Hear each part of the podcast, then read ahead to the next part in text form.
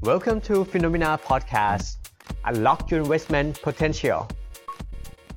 สวัสดีครับ ต้อนรับคุณผู้ชมนะครับเข้าสู่รายการ Expert Delivery นะครับ ซึ่งวันนี้ฮะเพจได้รับเกียรตินะครับมาร่วมพูดคุยกับแขกรับเชิญพิเศษของเราในวันนี้นะครับคือคุณโทมัสพิชเยนหงพักดีนะครับประธานเจ้าหน้าที่บริหารบริษัท Smart ID Group ครับผมสวัสดีครับ สวัสดีครับอ๋อขอบคุณมากนะครับที่ให้เกียรติมายินดีร่วมครับรายการฟิโนเมนานะครับยินดีขออนุญาตเรียกพี่โทมัสไปแล้วกันได้เลยนะครับครับในรายการนะครับ ซึ่งบอกก่อนเลยว่าคอนเซปต์ของรายการวันนี้เราพยายามจะสร้างความแตกต่างที่อืมปกติเนี่ยรายการ Finnomena อืม Expert Daily เนี่ยจะเป็นเหมือนเกี่ยวกับพวกกองทุนอืมเศรษฐกิจภาพรวมอย่างนี้เป็นไงอืมแต่วันนี้เราพยายามจะเชิญเอ่อเจ้าของกิจการให้เห็นภาพจริง ๆ ว่า real sector ที่เกิดขึ้นเนี่ยภาคเศรษฐกิจจริง ๆ มันเป็นยังไง อาจจะได้มุมมองอะไรที่แปลกแตกต่างออกไปบ้างนะครับก็เลยเป็นโอกาสอันดีที่นี้เป็นเหมือนแขกคนแรกที่เราเชิญอ๋อที่หรอเป็นฮะโอ้เป็นเกียรติมากเป็น CEO ของบริษัท ชั้นยำชั้นนำประเทศไทยคนแรกเลยนะเป็นลูกค้า Finnomena อยู่แล้วด้วยนะอ๋อเป็นคนนี้นะด้วยนะฮะยังไม่รู้เลยใช่ไหมยังไม่รู้เออนี่เป็นลูกค้าอยู่อยู่ในพอร์ต VIP นะอ๋อแต่อยู่น่าจะ tier ล่างสุดของ VIP ได้เลยฮะเดี๋ยวให้เอ่อผู้แนะนำมาดูแลอ่าครับผมต่อจากนี้เลยเขายังไม่รู้เลยว่าผมมาเมื่อวานเพิ่งคุยกับเขาอยู่อ๋อได้ครับเป็นคนท่าดูแลดีใช่ไหมครับดีมากครับดีมากกลัวออกไปไม่ได้เล่นถ่ายกันกลางออฟฟิศแบบนี้ได้ครับเอาเช็คสัญญาณภาพและเสียงนิดนึงนะครับคุณผู้ชมท่านใดนะครับที่ฟังอยู่ ผ่านทางไลฟ์ของทางเพจ Finnomena ครับหรือ YouTube นะครับเช็คสัญญาณกันนิดนึงนะครับว่าภาพและเสียงโอเคไหมนะครับถ้าโอเคแล้วเดี๋ยวจะได้ไปต่อนะครับผม ซึ่งวันนี้เรามีพูดคุยกันหลายประเด็นนะครับอยากรู้เลยภาพรวมเศรษฐกิจที่เกิดขึ้นนะครับกับตัวบริษัท ต้องบอกว่าหลายคนอาจจะยังไม่คุ้นเคยว่า Smart ID Group คืออะไรอันนี้คือตั้งไว้เลยนะครับก็คือตัว AniTech ครับผมที่หลายคนน่าจะคุ้นเคยกันดี ก็คือในเรื่องของเขาเรียกว่าอะไรปลั๊กพ่วงอ่าปลั๊กพ่วง อุปกรณ์คอมพิวเตอร์ อุปกรณ์มือถืออเครื่องใช้ไฟฟ้าในบ้าน ครับปัจจุบันแล้วก็มีกลุ่มพวก hygiene care พวกสินค้าที่ดูแลสุขภาพด้วยอีกครับสินค้าปัจจุบันก็พันกว่ารายการอืมครับซึ่งถือว่าเป็นไอเห็นถือเป็นแบรนด์ไทยอ่าไทยร้อยเปอร์เซ็นต์เลยไทยร้อยเปอร์เซ็นต์เดี๋ยวเนี่ยผมไปเรียนญี่ปุ่นมาอ๋อเวลาดีไซน์เลยดีไซน์ไทยๆไม่เป็นครับก็เลยต้องดีไซน์อะไรญี่ปุ่นญี่ปุ่นอ๋อ แล้วก็ทำงานร่วมกับดีไซเนอร์ญี่ปุ่นเอ่อทำงานร่วมกับเอ่อที่ปรึกษาทางญี่ปุ่นด้วย แบรนด์มันก็เลยออกมามีความเป็นญี่ปุ่นเยอะ อืมครับดีเลยครับ เพราะจริงๆแล้ว อย่างที่เข้ามาเนี่ยก็เห็นว่าเทรนเวน่าก็ใช้ปลั๊กต่อเนี่ย เยี่ยมเลยครับของถือว่า high-tech เป็นออฟฟิศที่มีรสนิยมดี อ่าแล้วก็ถูกต้อง concern เรื่องคุณภาพ ครับผมที่บ้านผมก็ใช้นะฮะเพราะว่า จริงๆเนี่ยต้องบอกว่าอันนี้ขอขอเกริดนอกเรื่องนิดนึงนะอืมจริงว่าเราไปดูในตลาดที่ทั่วไปเนี่ยถ้าตลาดปลั๊กพ่วงเนี่ยอืมถ้าไปเดินซื้อตามห้างสรรพสินค้าเนี่ย ส่วนใหญ่เราจะเห็นเป็นแบรนด์ของแบรนด์นอกอืมถ้าเป็นหลักอืมส่วนใหญ่คือจริง ๆปลั๊กพ่วงนี่มันมีประเทศไทยมาสามผมว่าเกิน 50 ปีอะมเออคือเรียกว่าถอยกลับไปหาไม่ถูกเลยว่ามันเริ่มมีเมื่อไหร่ครับแต่ปัญหาของปลั๊กพ่วงในประเทศเนี่ยมันคือ เคยถ้าเมื่อก่อนอ่านหนังสือพิมพ์นะเวลาที่มีปัญหาข่าวไฟไหม้นะอ๋อไฟฟ้าลัดวงจเก้ารเก้าในสิบมันต้องมาจากปลั๊กพ่วงอ่าแล้วเราก็พบว่าเอ้ยอืมถ้าเราเป็นบริษัทที่พัฒนาอุปกรณ์เราเนี่ยทำไมเราไม่ครับแก้ปัญหานี้ให้กับสังคมล่ะอืมเอ่อ คือเราต้องไม่ลืมว่าวันที่เราเริ่มธุรกิจของเราเนี่ยเราไม่ได้ต้องการ คือผมอะไม่ได้ต้องการอยากแค่จะอะไรหาเงินเออให้มีให้ให้ให้มีเงินแล้วก็ครับเอ่อเอ่อมีฐานะอะไรเงี้ยผมไม่ได้รู้สึกว่าเอ่อสิ่งที่มันเป็นแรงบันดาลใจเรามันมันแค่นั้นอะเราอยากจะมีส่วนในการแก้ปัญหาอะไรบางอย่างให้กับสังคมได้ไหมอืมเวลาที่ทำปลั๊กก็รู้สึกว่าเอ้ยถ้ามันไปแก้ปัญหาเราไม่อยากเห็นข่าวว่ามีบ้านไฟไหม้เพราะปลั๊กอีกแล้วอย่างเงี้ย เราก็เลยเราก็เลยเริ่มทำเราพัฒนา 5-6 ปีที่แล้วอะฮะครับก็ปัจจุบันเราจำหน่ายเป็น top top three ของประเทศนะมา r k เก็ตแชร์ของเราอืมขณะที่ประเทศไทยเรามีปลั๊กมา ผมเข้าใจว่ามีแบรนด์ก็สัก 30-40 ปีก่อนครับแต่เราจำหน่ายปลั๊กมากกว่า 1 ล้านชิ้นต่อปี จากปีแรกที่เรา launch ปลั๊กออกไปนี่ขายหลักไม่กี่พันตัวเองครับห้าหกปีก็มีมา r k เก็ตแชร์มาดับต้นแต่ต้องบอกก่อนว่า Anitech เอง หรือว่าตัวบริษัท Smart ID เองเนี่ยจริง ๆ แล้ว ก่อนที่จะเริ่มแรกที่จะมีอืมแบรนด์ของตัวเองเนี่ยก็เป็น OEM มาๆก่อนใช่ถูกไหมใช่ใช่ครับผมผมเริ่มจากเรียนจบปั๊บก็ไปทำสตาร์ทอัพที่ฝรั่งเศสก่อนครับนะครับก็ทำ chipset ที่มันอยู่ในเครื่อง Xbox PlayStation อ๋ออ่าไปอยู่กับเพื่อนที่เป็นคนฝรั่งเศสคือแสดงผมเป็นว่าเอเชียคนเดียวแสดงว่าประเทศไทยที่บอกว่าไม่มีตัวธุรกิจหรือบริษัทที่ส่งเสริมกับตัว Internet of Things และ OT เนี่ยอืมจริงๆแล้วก็บริษัทนี้ก็คือเกี่ยวข้องเลยหมายถึงยุคยุคที่ยุคนั้นเป็นยุคนั้นใช่ไหมยุคนั้นอะ IoT มันยังไม่เข้ามาหรอกไม่ค่อยมายัยังไม่ยังไม่มี ยังไม่ถูกบัญญัติขึ้นมาเลยด้วยซ้ำผมว่านะครับตอนนั้นก็เรียนจบปั๊บก็ไปทำแล้วก็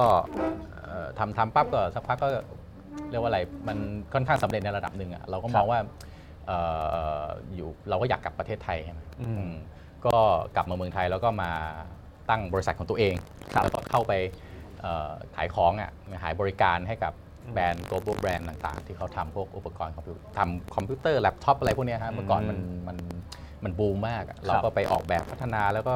ทำเป็น OEM ให้เขาแปะแบรนด์เขาขายอืม พอทำทำไปสักสองสามปีเนี่ยมันก็เห็นแล้วเพราะว่าเขาเขาเขาแข่งกันเรื่องราคาหนักมาก อืม เขาต้อง cost down ทุกวันทุกวันเราอยู่แบบถ้าเกิดว่า cost down แบบนี้นะ วันหนึ่งตายแน่อยู่ใน supply chain ของเขาไม่มีแบรนด์ตัวเองไม่มีอะไรตัวเองเราก็ต้องมาเกลา strategy ใหม่ อืม ก็สร้างแบรนด์ตัวเองขึ้นมานะครับจนเป็น Anitech ทุกวันนี้เพราะฉะนั้นแบรนด์ Anitech มันก็เริ่ม มันไม่ได้เริ่มมาณวันที่ผมเริ่มทำธุรกิจของตัวเอง แต่มันเริ่มณวันที่พอเราทำไปแล้วเนี่ยเราพบว่าเฮ้ยกลยุทธ์ในการที่จะอยู่ให้ได้เนี่ยต้องต้องสร้างแบรนด์อืมเพราะแบรนด์ Equity เนี่ยมันเป็นสินทรัพย์ที่มีมีความหมายต่อความยั่งยืนของบริษัทมากครับก็ปัจจุบัน Anitech ก็เข้าสู่ปีที่ 14 แล้วโอ้ก็เริ่มตั้งแต่วันแรกจนถึงวันนี้ ใช่ ก็ปีแรกเนี่ยเราจำได้ว่าลอนสินค้า 1 ตัวนะหนึ่งรายการเมาครัส์บเนี่ยขายไป 5,000 ชิ้น ได้เงินประมาณสัก4 5แสนบาทอืม ปีที่แล้วเนี่ยเราจำหน่ายสินค้าไป 2 ล้านกว่าชิ้นโอ้โหเอ่อปัจจุบันถ้ารวมหมดทั้ง 10 กว่าปีที่เราจำหน่ายมาก็เรารวมแล้วจำปริมาณเนี่ยมากกว่า 10 ล้านชิ้นอืมอืมนะครับก็เราก็เชื่อว่าเราน่าจะเป็นสินค้าที่เข้าไปอยู่ในเกือบทุกบ้านของคนไทยครับแล้วก็ในต่างประเทศเราจำหน่ายไปใน CLB แล้วแคมเบเดียลาวเมียนมาเวียดนามอืมถามว่าในประเทศไทยเนี่ยเราก็เชื่อว่าเกือบทุกบ้านนะน่าจะมีสินค้าแอนิเทคเข้าไปอยู่ในนั้นเพราะฉะนั้นครับในมุมมองผมเนี่ยเราก็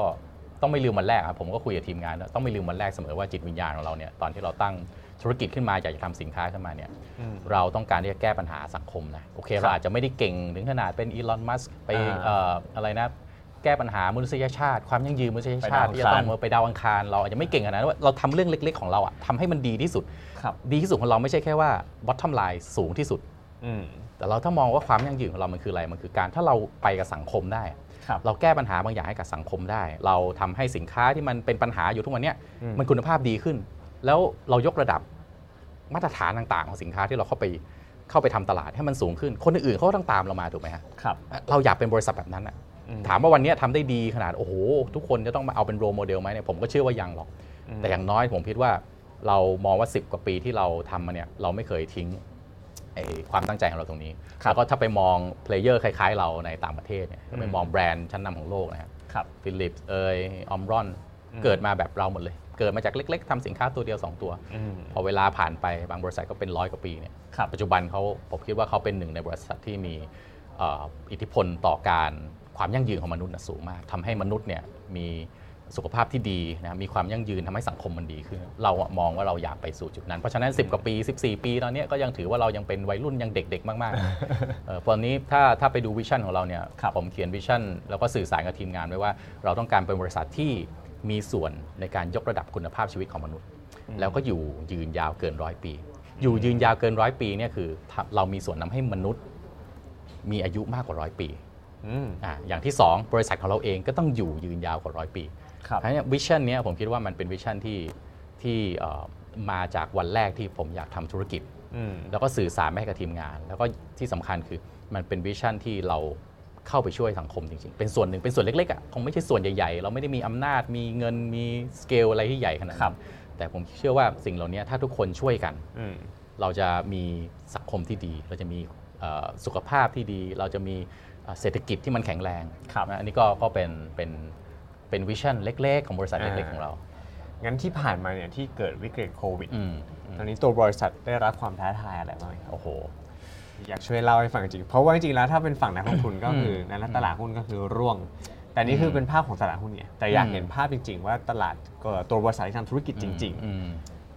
ก็พอพูดถึงเอ่อตลาดหุ้นขึ้นมาปั๊บมันก็ทำให้ผมนึกถึงดอยที่ผมเอ่อปัจจุบันยังดอยอยู่ทันทีนะฮะแต่ว่าก็ต้องโชคดีว่าผมมีการเปลี่ยนพอร์ตมาใช้ฟิโนเมนาอ่าช่วยขายนิดนึงนะอ่าแบบผู้ดูแลก็ดูแลดีมากตอนนี้ port ที่มีกับฟิโนเมนาครับบวกนะฮะอ๋อบวกอยู่เออบวกคือไม่น่าเชื่อดูแลเก่งมากเลยนะคครัรับบอ่าโอเคบทจบครัพาบร์ทขายของให้ฟิโนเมนาเดี๋ยวจะหาว่าจ้างมานะฮะเอิ่มถามว่าในตอนนั้นเนี่ย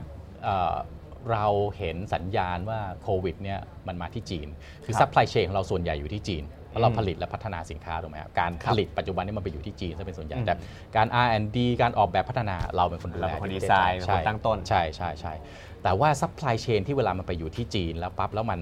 เขาปิดประเทศ ปิดนู่นปิดนี่ปิดนั่นเนี่ยอืมอันนี้กระทบเราเต็มครับๆแต่เราก็ไม่นึกนะจินตนาการไม่ออกนะวันเดือนธันวาที่เขาเริ่มปิดปั๊บเนี่ยมกรากุมภามันส่งผลต่อ supply chain เราแล้วครับ แต่บอกตรงเลยว่าเราจินตนาการไม่ออกว่ามีนาปั๊บเนี่ยมันจะมามันจะมา spread ในประเทศไทย แล้วแบบประเทศทำต้องล็อกดาวน์ด้วย ใช่ใช่ trigger point มันอยู่ที่วันที่ 22 มีนานะครับที่มีการสั่ง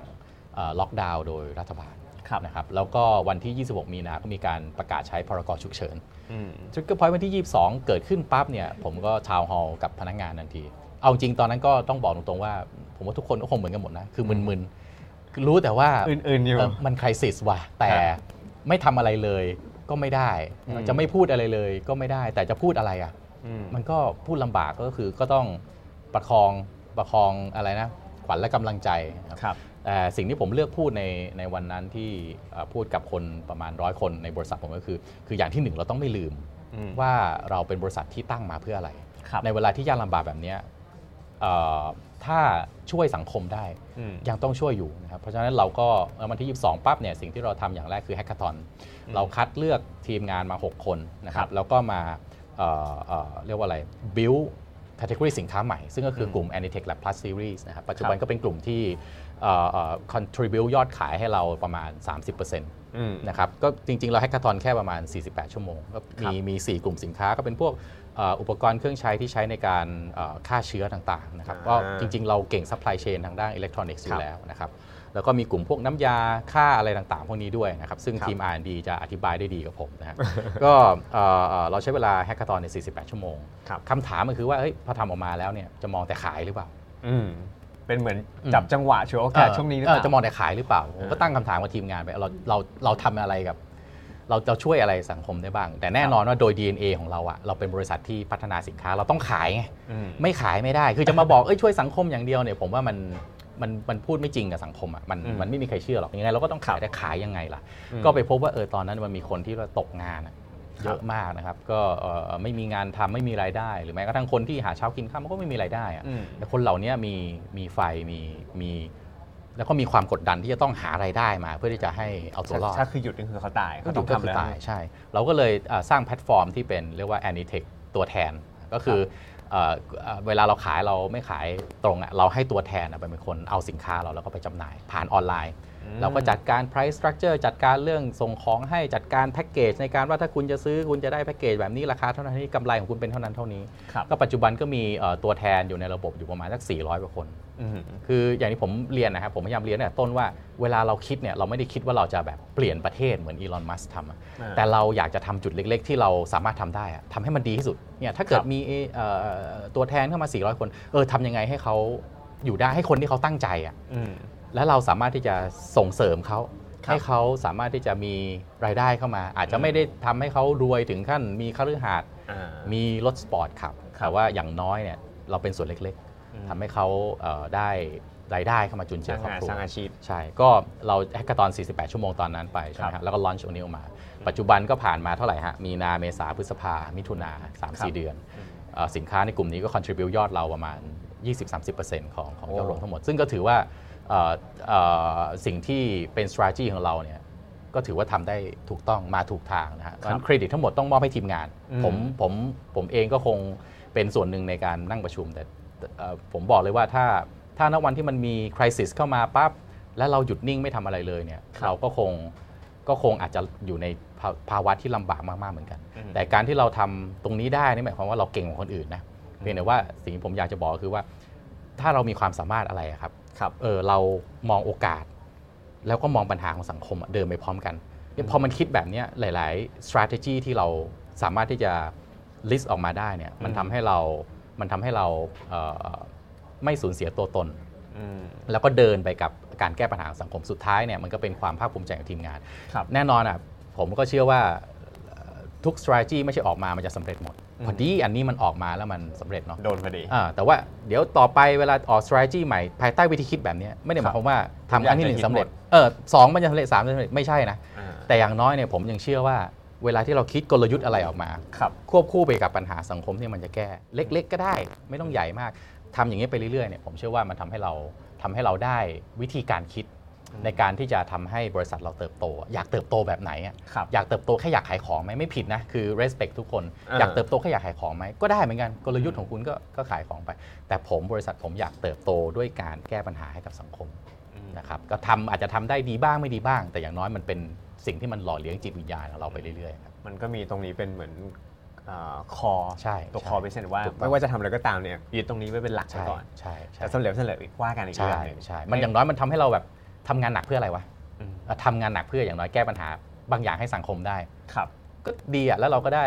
ได้อะไรได้รายได้กลับมาจุนเจือตัวเอง ผมก็ได้เงินเดือน ผมก็ได้ส่วนแบ่งทีมงานก็ได้เอ่อรายได้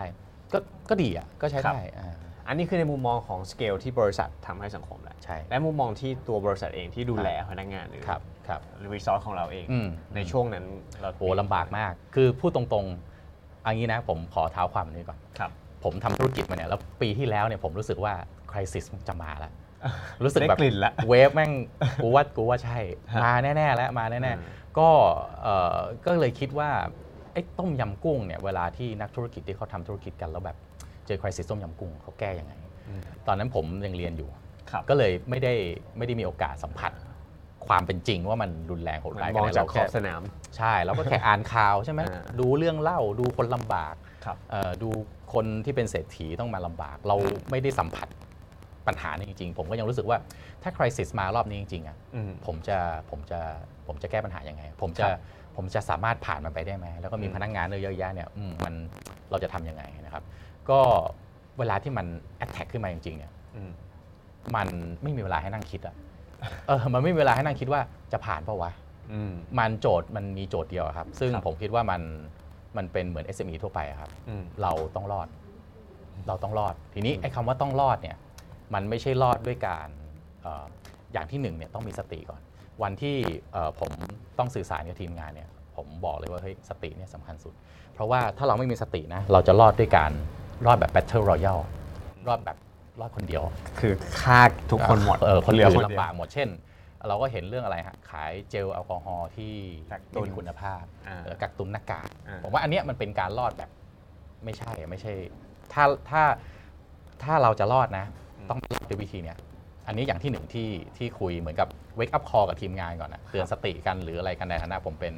เป็นเอ่อผู้นำเนาะซึ่งจริงนะ ถ้าสมมติต่อให้เรารอดแต่เราอยู่อืมคนเดียวจะรอดไปทำไม ใช่แล้วแล้วแล้วเรื่องเล่าหลังจากเนี้ยค่ะ มันจะเล่าว่าเฮ้ยบริษัทคุณอะอืมเคยขี้โกงตอนไครซิสนะอ่าแล้วมันกลับไปแก้ไม่ได้นะ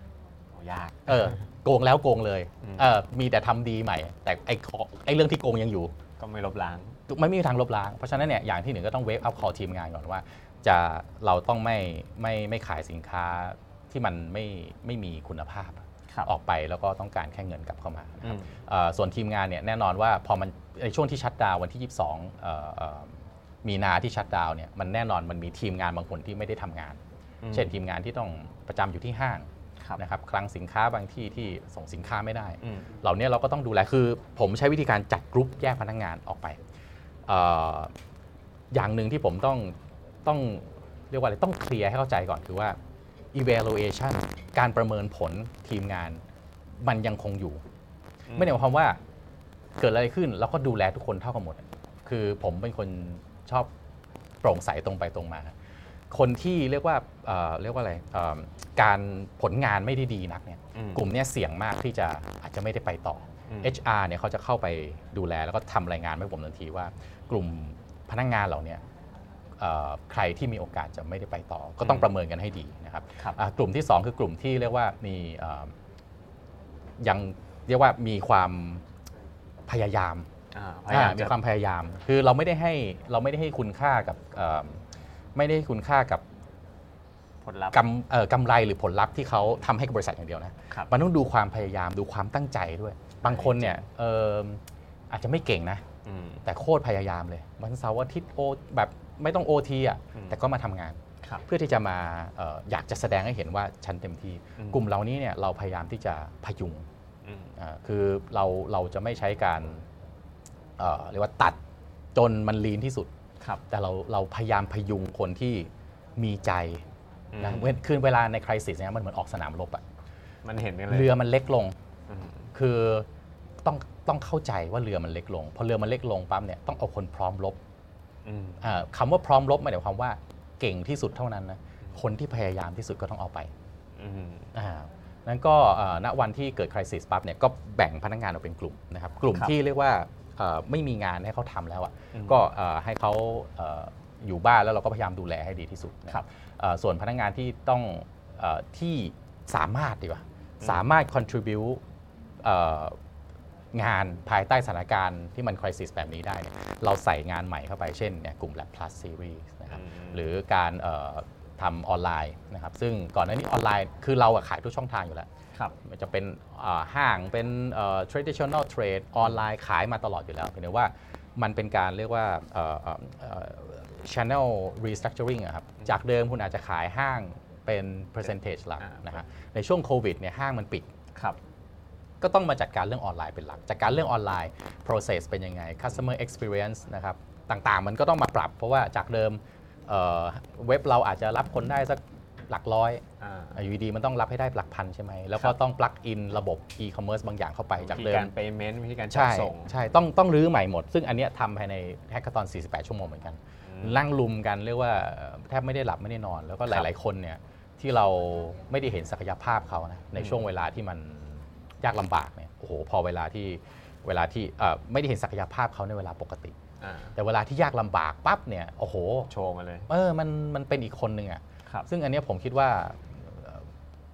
ผมเนี่ยถึงเป็น CEO นะ แต่ผมเคารพทุกคนเสมอ แล้วผมก็เชื่อว่าทุกคนมีศักยภาพในตัวเองแม้กระทั่งพนักงานตัวเล็กๆ วันนี้เขาแบบลุกมาเพื่อที่จะมาช่วยบริษัทเนี่ยผมรู้สึกแบบ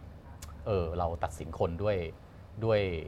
ด้วยมุมมองของเราในสถานการณ์ปกติบางทีไม่ได้ครับอืมถ้าสถานการณ์ที่พิเศษบางอย่างบางคนมันเก่งกว่าคนอืมที่เก่งในสถานการณ์ปกติอ่าสองเท่าสามเท่าด้วยซ้ำนะครับครับก็เราก็ต้องมาจัดการเรื่องออนไลน์ ซึ่งเราใช้เวลา 48 ชั่วโมง จัดการทั้ง Line แอดทั้ง Facebook ทั้งไอจีจัดการหมดเลยภายในภายในเวลา 48 ชั่วโมง แล้วก็ทำให้ยอดยอดก็ผมก็สื่อสารกับบอร์ดนะว่าเราเราจัดการแบบนี้ ซึ่งบอร์ดเองก็ให้กำลังใจบอร์ดเราเนี่ยน่ารักมากนะครับครับให้กำลังใจว่าอ่า ไม่เป็นไรนะมันก็คงจะเอ่อเดี๋ยวผ่านไปเดี๋ยวมันก็ผ่านไปมันก็มีปัญหาบ้าง แต่ว่า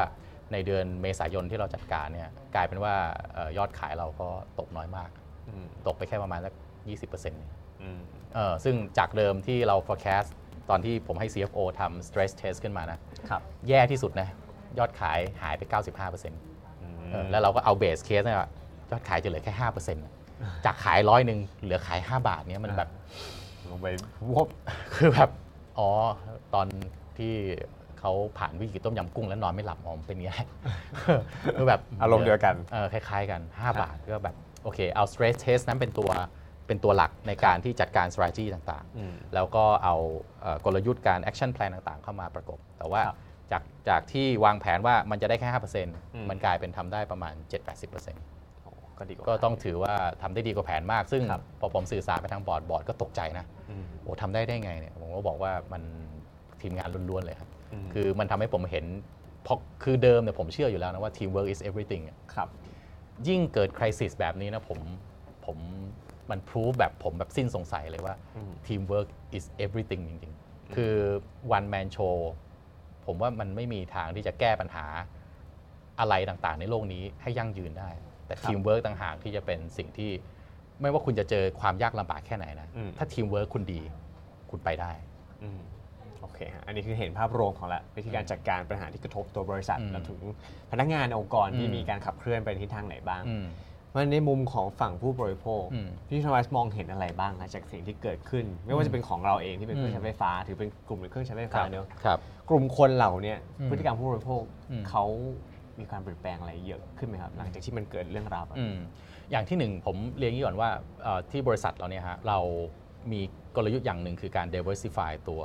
ตัวสินค้าอืมคือ portfolio ของสินค้าเราเนี่ยเราจะพยายามไม่พึ่งสินค้ากลุ่มใดกลุ่มหนึ่งอืมเราเกิดจากเอ่ออุปอุปกรณ์คอมพิวเตอร์นะคครัรับบแล้วเราก็มองว่าถ้าพึ่งอุปกรณ์คอมพิวเตอร์ไปเรื่อยๆเนี่ยอืมความเสี่ยงอย่างหนึ่งคือว่าถ้าวันหนึ่งคนเลิกใช้คอมพิวเตอร์อะอ่า เป็นไปได้ไหมเป็นไปได้นะเป็นคือไปอย่าได้อย่าอย่าคิดสมัยนี้อย่าคิดว่าอะไรมันไม่มีอะไรเป็นไปไม่ได้มันเป็นไปได้หมดทุกอย่างอะอ่าเอ่อถ้าคนเลิกใช้คอมพิวเตอร์ล่ะทำยังไงเขาบอกอ่าถ้าคนเลิกใช้คอมพิวเตอร์คนยังอยู่บ้านไหมก็ยังอยู่บ้านก็ก็ทำอุปกรณ์เครื่องใช้ไฟฟ้าในบ้านสิอืมนะครับเอ่อถ้าอยู่บ้านแล้วแล้วไม่เล่นคอมแล้วทำอะไรอะเล่นเกมอะเล่นเกมก็ทำอุปกรณ์เกมสิอืมเพราะฉะนั้น port สินค้าอะไรปัจจุบันมีตั้ง 5 6 รายการนะครับครับเพราะฉะนั้นในช่วงที่มันเกิด crisis ขึ้นมาเนี่ยอย่างแรกที่เห็นแน่ ๆ คือว่าdemand หายอืม demand หายเพราะว่าคนต้องซื้อสิ่งที่จำเป็นก่อนอ่านะครับของสิ่งที่ใช้อาหารใช่ใช่อาหารเนี่ยอันเนี้ยแน่นอน แต่คำว่าสิ่งที่จำเป็นเนี่ยมันต้อง define เพิ่ม อุปกรณ์คอมพิวเตอร์จำเป็นไหมจำเป็น แล้วของสินค้า work from home ใช่สินค้าบางตัวที่เป็นตัว basic ขายดีเมาส์คีย์บอร์ดที่เป็นสำหรับใช้ทำงานขายดีขึ้นนะครับ แต่ไอ้ที่ดีขึ้นชัดเจนเนี่ยคือเตาไฟฟ้าหมูกระทะอันนี้ดีแบบขายหมดแบบ โดนด่าเลยตาเอ่อขายหมดโดนด่าคืออ่าแบบเอฟของแล้วแล้วทำไมไม่ได้ของค่ะโดนด่าเลย แล้วก็ไม่ใช่ขายที่หน้าเว็บเราอย่างเดียวนะอ่าฮะเพนกวินชาบูเหมาอ๋อเพนกวินชาบูเหมาไปเาว้ไม่เพราะพอเพราะว่าไปแถมเอ่อโปรโมชั่นที่แบบเออนั่นแหละที่ลงข่าวเยอะครับๆไม่พอเขาก็โดนด่าเขาโดนด่าเขาก็มาบี้เราของมาหรือยังอีกาคือเรียกว่ามาเท่าไหร่ก็หมดเพราะฉะนั้ครันบอันนี้ผมถึงบอกไงว่าย้อนกลับไปว่าไอ้ความจำเป็นเนี่ยต้องอืม define นะความจำเป็นของอ่าแต่ละคนไม่เหมือนกันครับของเพชรอาจจะแบบ จำเป็นให้ชีวิตรอดอ่าบางคนคือจำเป็นให้อารมณ์มันยังสุนทรีย์อยู่เออความจำเป็นแต่ละคนไม่เท่ากัน แต่จริงนะบ้านบ้านผมก็ช่วงนั้นแหละเป็นช่วงอืมที่มีเครื่องอ่าหม้อต้มสุกี้อยู่แล้วอืมแล้วก็หยิบออกมาใช้บ่อยอืมจนมันเจ๊งเอาเลยก็เลยซื้อใหม่ไม่ใช่ a อ i ิเทคแน่ๆไม่ใช่ไม่ใช่ไม่ใช่อ่าเพราะฉะนั้นก็ในช่วงในช่วงนั้นเนี่ยตัวที่เป็นกลุ่มเขาเรียกกลุ่ม small home นะเวลาครับเราเราเรียกกลุ่มเครื่องใช้ไฟฟ้าในบ้านเรียก small home อืมจะขายดีมากแบบ เอ่อเรียกว่าวุ่นเรียกว่าวุ่นวายในบริษัทเราตรงที่ว่าเรียกของเข้ามาก็ไม่ทัน จะส่งของไปก็ลำบากเพราะว่ามันมีเคอร์ฟิวไงอ๋ออ่ามันก็แบบต้องจัดการกันแล้วตอนนั้นกัให้ดีของที่เราที่บอกว่าเกริ่นไปเมื่อตอนต้นครับรายการคือว่า supply chain หลักของเราอะอืมคือมาจากจีนใช่แล้วแต่เขาเปิดแล้วไงอ๋อเขาเปิดคือพดีอู่อู่ฮั่นเนี่ยคือครับจีนเนี่ยมันเรียกว่าอะไรกลับมาได้ก่อนคนอื่นอืมนะครับเพราะฉะนั้นเขาก็พอแล้วคนจีนเนี่ยเรื่องธุรเรื่องเสร็จเรื่องธุรกิจเขาเก่งมากอยู่แล้วครับ พอรัฐบาลสั่งปลดล็อกเท่านั้นน่ะทุกอย่างกลับมาแบบแทบจะเป็นปกติภายในเวลาแบบ90%ไม่กี่วันใช่เร็วมากๆ จนเราแบบเหมือนไม่มีอะไรมัเกิดขึ้นเออเหมือนไม่มีอะไรเกิดขึ้นอะแล้วแล้วเราก็โอเคเราก็ต้องใช้ประโยชน์จากจากสิ่งที่เขากลับมาเนาะครับเออแล้วก็พยายามเรียกของเข้ามาแต่ก็บอกตรงๆ มันเร็วเท่าไหร่มันก็ไม่สมัยเนี้ยนะเร็วให้ตายไม่มีทางเร็วเท่าเร็วเร็วเท่าทันความต้องการลูกค้าอยู่แล้วอะไม่ไม่ทันใจ ไม่ทันใจไงเออเรียกมาเท่าไหร่ก็หมดเรียกมาเท่าไหร่ก็หมดแล้วมันครับสินค้ามันไม่ใช่ผลิตวันนี้ได้พรุ่งนี้อืม บางอย่างมันมี lead time คือจะผลิตอ่าหม้อมาหนึ่งอัน มันก็ต้องมีเครื่องกำเนิดพลัง มันก็ต้องมีอ่าขึ้นรูปเหล็ก มันเรียกต่อ supply chain เวลาต่อสินค้าเนี่ยมันยาวกันเป็นทอดๆทอดๆมันไม่ได้จบที่โรงงานที่เดียว มันต่อเรียกจากนี่นี่เข้ามาครับก็นั่นแหละก็เลยทำให้เอ่อ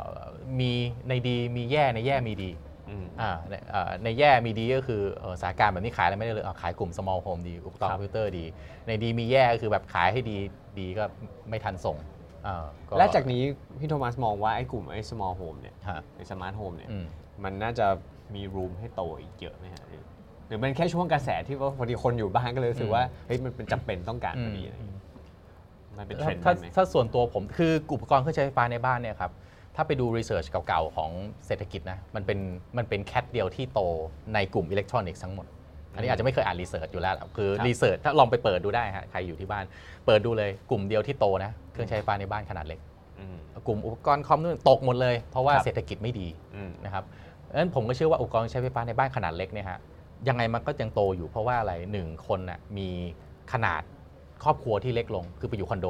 ครับพอไปอยู่คอนโดปั๊บจะมาใช้หม้อหุงข้าวแบบ 4 ลิตรอะมันอ่ามันไม่ได้แล้วเอาเตาอบใหญ่ ๆ มันไม่ได้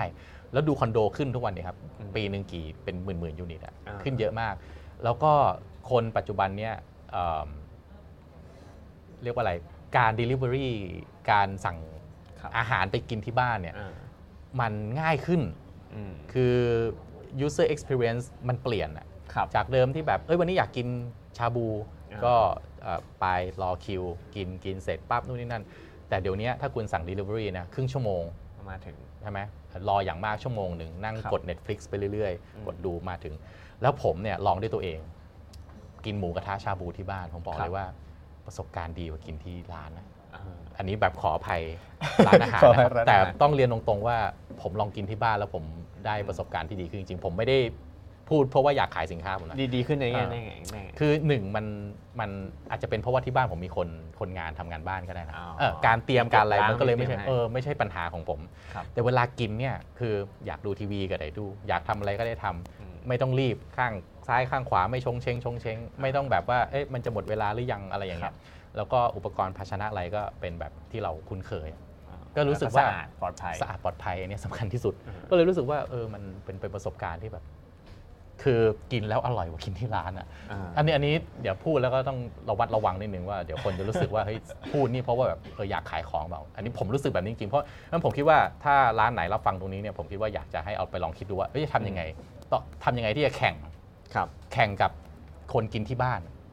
อืมเออผมว่าโจทย์เปลี่ยนอะถ้าถนัดผมผมกินแล้วผมรู้สึกที่บ้านครับอร่อยกว่านะเออร้านไหนต้องทำแข่งแล้วแหละ ทำแข่งว่าทำยังไงให้ไปกินที่ร้านแล้วมันรู้สึกอร่อยกว่ากินที่บ้านให้ได้อืมอืมหรือการตกแต่งร้านหรือออกแบบร้านเป็นไปในได้ยุคใหม่เนี่ยอาจจะต้องเพิ่มหรือเปล่าความเป็น privacy มากขึ้นหรือเปล่าอ่าหรือเปล่าก็เป็นไปได้เหมือนกันนะครับเพราะจริงๆแล้วผมล่าสุดเนี่ยผมก็เป็นคนชอบกินชาบูปิ้งย่างเหมือนอืกันมก็ปกติเนี่ยที่ล็อกดาวน์ก็ก็ทานอยู่บ้านอืมเพิ่งล่าสุดเพิ่งสักอาทิตย์ที่แล้วอืมลองไปตามห้างอืมผลปรากฏว่ามันก็มันมีคิวที่เยอะขึ้น เพอ่าราะว่าเขา จำกัดคนเข้าก็อาจจะเป็นมมมเรื่องจำกัดรอบใช่ครับอาจจะไม่สะดวกนิดหน่อยอืมอืมก็เลยมีตรงนี้ที่เป็นรู้สึกว่าที่เรารู้สึกประสบการณ์อืมรู้สึกว่าเอ้ยอืมบางทีเราสั่งที่บ้านก็ได้ไหมอืไม่ไม่ต้องมารออะไรอืมอืมใช่ใช่วันนี้ก็อาจจะเป็นสิ่งที่อาจจะเปลี่ยนไปใช่ก็เอ่อถ้าพูดถึง demand ที่หายไปก็ ผมว่า demand เนี่ยสำหรับตัวผมนะไม่อยากไม่อยากจะคิดว่ามันจะจริง แต่ว่ามันมีแนวโน้มสูงมากที่ demand จะฟุบยาวเป็นถึงปีหน้าอืมอืม เพราะว่าขนาดผมเองจะใช้เงินผมยังต้องคิดเลยอะอืมแล้วคนอื่นไม่คิดเหรอ คนอื่นก็ต้องคิดเหมือนกัน แสดงว่าที่ตลาดหุ้นวิ่งมาอย่างดิบดีเนี่ยอันนี้คือฝั่งคือตลาดหุ้นนักลงทุนเนี่ยฮะให้ความหวังอย่างดีแล้ว อันนี้คือมภาคคนทำธุรกิจจริง ๆ มองจริง ๆ มันยังไม่จบ เอาจริงๆนะพอร์ตหุ้นผมเนี่ยพูดครับตรงๆผมไม่ได้เติมเลยเพราะผมไม่เชื่อว่าดีมานจริง ๆ มันกลับมา มันอาจจะดีในในสินค้าโภคภัณฑ์บางอย่างที่มันอาจจะจำเป็นเนาะ แต่ว่าแต่ผมผมอยู่ใน เซกเตอร์ของเอ่ออะไรอะของที่มันต้องใช้ทุกซึ่งๆวันพูดอะถึงตรงๆ อาจจะไม่ได้รับผลกระทบโดยตรงมากนะ อืมแต่ไม่ครับ แต่ของของผมมันต้องใช้ทุกวัน คนคิดเยอะก่อนจะซื้ออะคนต้องพิจารณาให้ดีก่อนจะซื้อ แต่ผมต้องย้ำอีกทีนะ ไม่อยากให้เกิด ครับ คืออยากให้ demand มันเหมือนเดิม คือเคยเอ่อเอ่อได้ได้ยินดร.ศุภชัยพานิชภักดิ์ ท่านบอกว่าสถานการณ์นี้จริงๆ แล้วสิ่งที่มันหายไปมันคือ supply แต่ demand มันเท่าเดิมอืม ถ้ามันเป็นอย่างนั้นจริงผมว่าโอเค คือ supply หายเพราะว่าออกมาทำงานไม่ได้ ออกครับมาผลิตไม่ได้อะไรไม่ได้ถูกไหมฮะ supply chain มีการกระทบ แต่ถ้าในมุมเราเนี่ยเรารู้สึกว่าสิ่งที่ต้องระวังให้มากเลยคือว่าดีมานที่มันหายไปจากจากความระวัดระวังในในกาการรใช้ใช้จ่าจ่ายยมซึ่งอันเนี้ยอันเนี้ยเอ่อเป็นสิ่งที่น่ากังวล และทำให้เวลาที่เราต้องการที่จะลงทุนเพื่อเดินตามเอ่อ business plan ปีนี้ที่เราทำไว้เนี่ยครับเราต้อง revisit มันให้ดีอีกทีว่า ถ้าจะลงทุนเรื่องเนี้ยอืม demand is there ใช่ไหมมันมี demand จริง ๆ ใช่ไหมมันยังอยู่ตรงนั้นหรือเปล่ามันยังอยู่ตรงนั้นใช่หรือเปล่า แล้วคือที่เรามองว่าอยู่ต้นปีเนี่ยใช่แล้ววันนี้ต้องกลับไปเช็คใหม่อีกรอบหนึ่งโอ้โหแผนนี่ผมเรียกว่ารื้อใหม่หมดเก็บเข้าลิ้นชักเสร็จแล้วมานั่งเขียนใหม่เลยอะเออเออ budget budget อะไรต่างๆเสนอบอร์ดเสนอใหม่หมดเลยครับนะครับเพราะฉะนั้นผมว่าสิ่งที่น่ากังวลมากคือ demand อืมแล้วไม่มีใครตอบได้นะ ทุกอย่างมันมโนหมดยังไม่มี research ออกมาครับ demand หายบางคนแต่บางคนบอกว่า supply หายอืม แต่ที่แน่ๆ ถ้าแบบขยำขยำรวมไปว่ามึงมีปัญหาแน่เออแต่มีปัญหาแน่ๆสักสักตรงสักตรงๆจุด ใช่ใช่แล้วเมื่อไหร่แล้วก็ทุกคนก็จะบอกว่าประมาณ Q3 ซึ่งผมก็เชื่อแบบนั้นครับ Q3 มันน่าจะเป็นช่วงที่แบบการ Q3 Q4 มันจะมีเรื่องของการจ่ายคืนจ่ายอะไรต่างๆใช่ไหมฮะพวกระยะไอ้ปลดไอ้ปลอดการจ่ายเนี่ยมันครับก็เริ่มหายไปแล้วเนี่ยอ่า จะมีปัญหาอะไรเกิดกขึ้นลุ่มไหมคนที่เป็นพักชำระหนี้อ่าต่างอ่าถูกต้องๆใช่อันเนี่ยก็คือจะเริ่มกลับมาชำระหนี้จริงๆแล้วหรือเปล่าอ่า แล้วมันจะเกิดอะไรขึ้นไหมเนี่ยอันเนี้ยเป็นสิ่งที่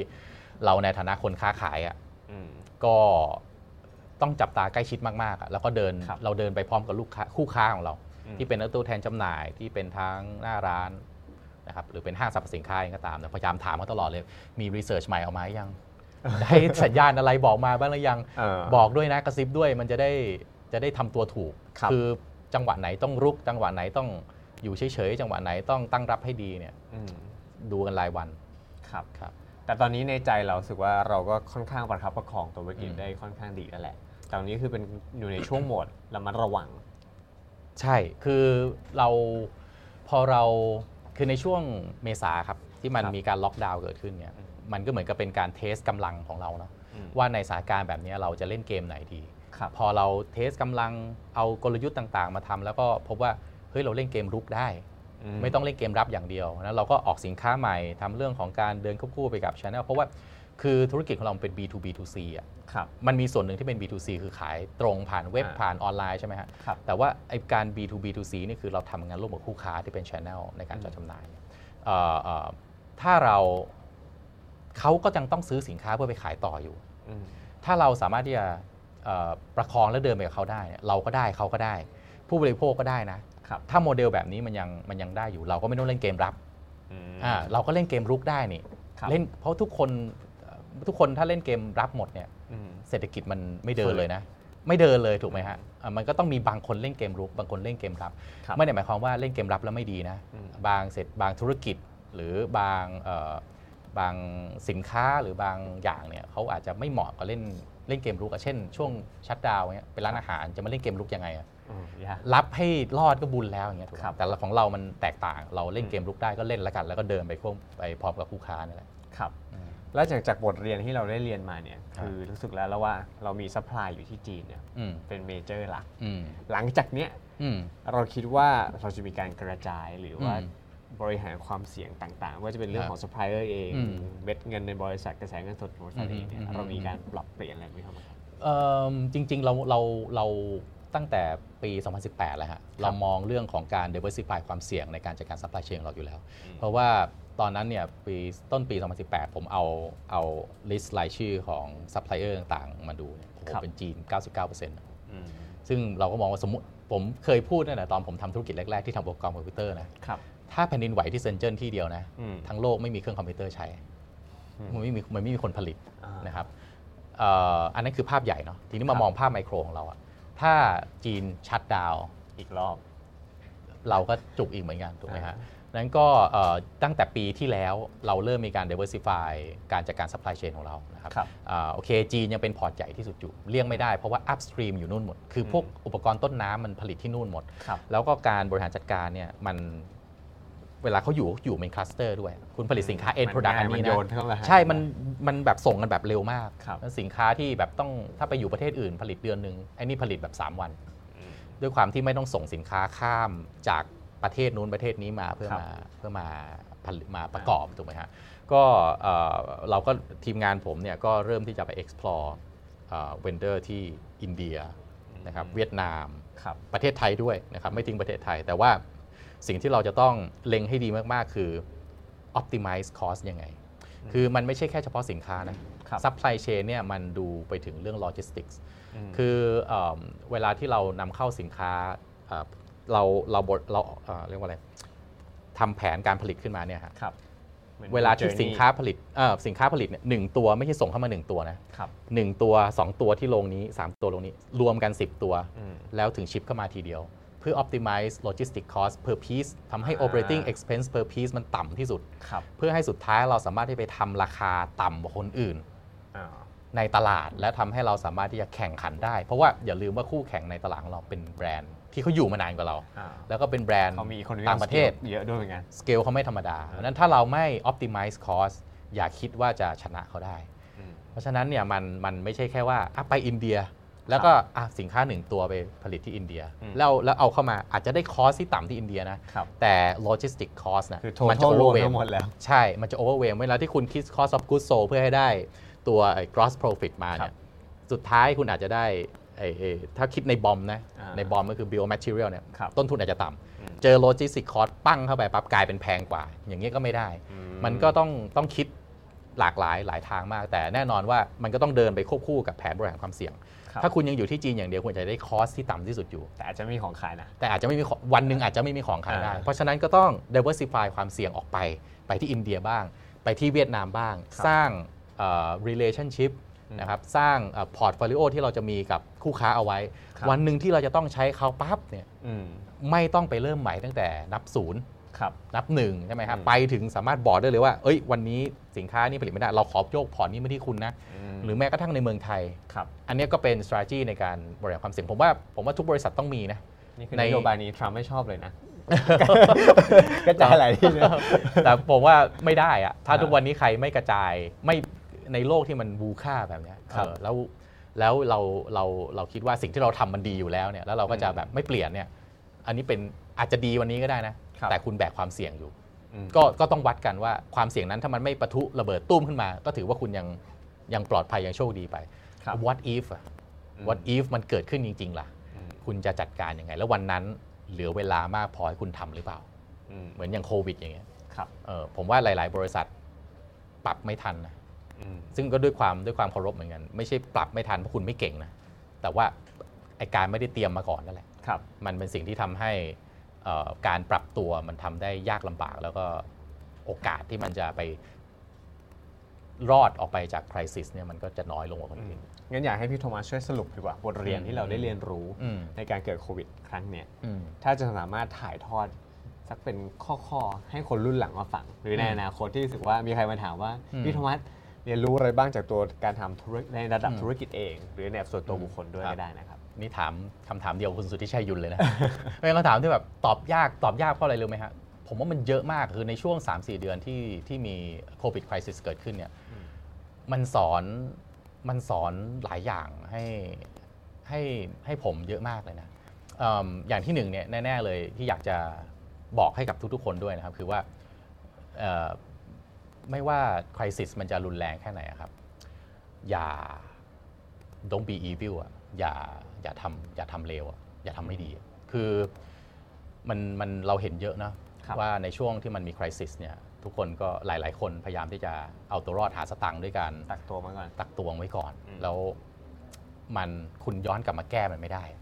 อะไรที่มัน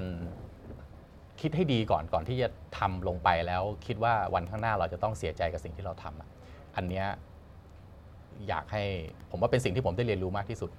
ครับเอ่อผมเชื่อเรื่องนี้มาตลอดนะ จนวันที่มันมีคริสิสผมได้พิสูจว่าไอ้สิ่งที่ผมเชื่อเนี่ยมันถูกต้องก็คือเออไม่ว่าจะอยู่ในสถานการณ์ไหนก็ตามนะอย่าครับเอาตัวรอดด้วยการ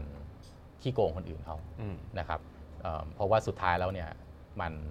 มันไม่ได้ให้ผลดีกับคุณในในระยะยาวนะครับอืมอย่างที่สองคือภายใต้คริสิสไม่ว่ามันจะเหนื่อยยากยากลำบากแค่ไหนนะฮะเอิ่มมันจะผ่านมาแล้วมันก็จะต้องผ่านไปเสมออมในทุกทุกเรื่องนะครับ เพียงแต่ว่าในช่วงเวลาที่ มันผ่านเข้ามาเนี่ยฮะมันเหมือนกับคุณก็ต้องดำน้ำเนาะพอดำน้ำเนี่ยเวลาออกซิเจนมันจะหมดแล้วเนี่ยมันอืมมันจะตายแล้วมันจะตายแล้วให้ได้เนี่ยเอิ่มต้องใช้ใจครับ ต้องใช้ใจในการประคองตัวเองผ่านไปให้ได้ แล้วก็ถ้าครับช่วยใครได้ให้ช่วย เพราะว่าอืมในเวลาคริสิสแบบนี้ถ้า มันอยู่ที่ว่าเราอยากจะผ่านมันด้วยอะไรครับ เราผ่านด้วยการนั่งเฉยๆก็ได้นะ ไม่มีใครว่าอะไรคุณตราบใดที่คุณมีสติเออตราบตราบใดที่คุณไม่ได้ไปทำร้ายอะไรคนอื่นอะผมครัว่าบมันไม่ผิดอะไรเลยอืมแต่ถ้าคุณมีโอกาส มีกำลังนะครับ ไม่ว่าจะเป็นกำลังสมองกำลังแรงกายกำลังอะไรก็ตามเนี่ยช่วยคนอื่นด้วยนะครับ โลกเนี้ยมันไม่ได้ดีขึ้นด้วยการที่ทุกคนดูแลตัวเองอย่างเดียวอืมนะครับ ถ้าทุกคนดูแลตัวเองอย่างเดียวก็เราก็อาจจะไม่ได้มี สิ่งอินโนเวชันหรือมีอะไรที่มันมีนวัตกรรมอะไรใหม่ๆนวัตกรรมอะไรใช่ใหม่ๆให้กับโลกนี้นะครับแต่โลกนี้มันดีขึ้นด้วยคนที่มีกำลังนะฮะมีมันสมองมีโอกาสที่ดีกว่าคนอื่นนะครับมีมีภูมิหลังมีแบ็กกราวด์ที่สามารถที่จะนอกจากช่วยตัวเองได้แล้วอะอืมไปช่วยคนอื่นได้ด้วย ในเวลาแบบเนี้ยถ้าคุณทำได้ให้ลุกมาทำครับเอ่อจะเล็กจะน้อยก็ได้ไม่เป็นไรอืมแต่เนื่องวันที่คริสิสมันผ่านไปแล้วอะครับ ผมเชื่อว่ามันจะมันจะยกระดับเอิ่มเอ่อ ความทรหดของคุณอืมอย่างเดิมที่คุณไม่คิดว่าคุณจะทำมันได้นะครับเอ่อแค่เอาตัวเองให้รอดก็ลำบากแล้ว แต่ถ้าคุณลงแรงลงเรียกว่าทุ่มเทเต็มที่เพื่อที่จะเอ่อให้ประโยชน์กับคนอื่นได้ด้วยอะครับมันจะย้อนกลับมาสอนคุณว่า เอ้ย เราไม่จำเป็นจะต้องเออเราไม่จำเป็นต้องทำแย่อืมๆในวันที่มันแย่ๆแต่เราสามารถที่จะทำดีๆ ให้กับคนอื่นได้ในวันที่มันแย่โอ้ๆแล้วมันก็จะทำให้เรา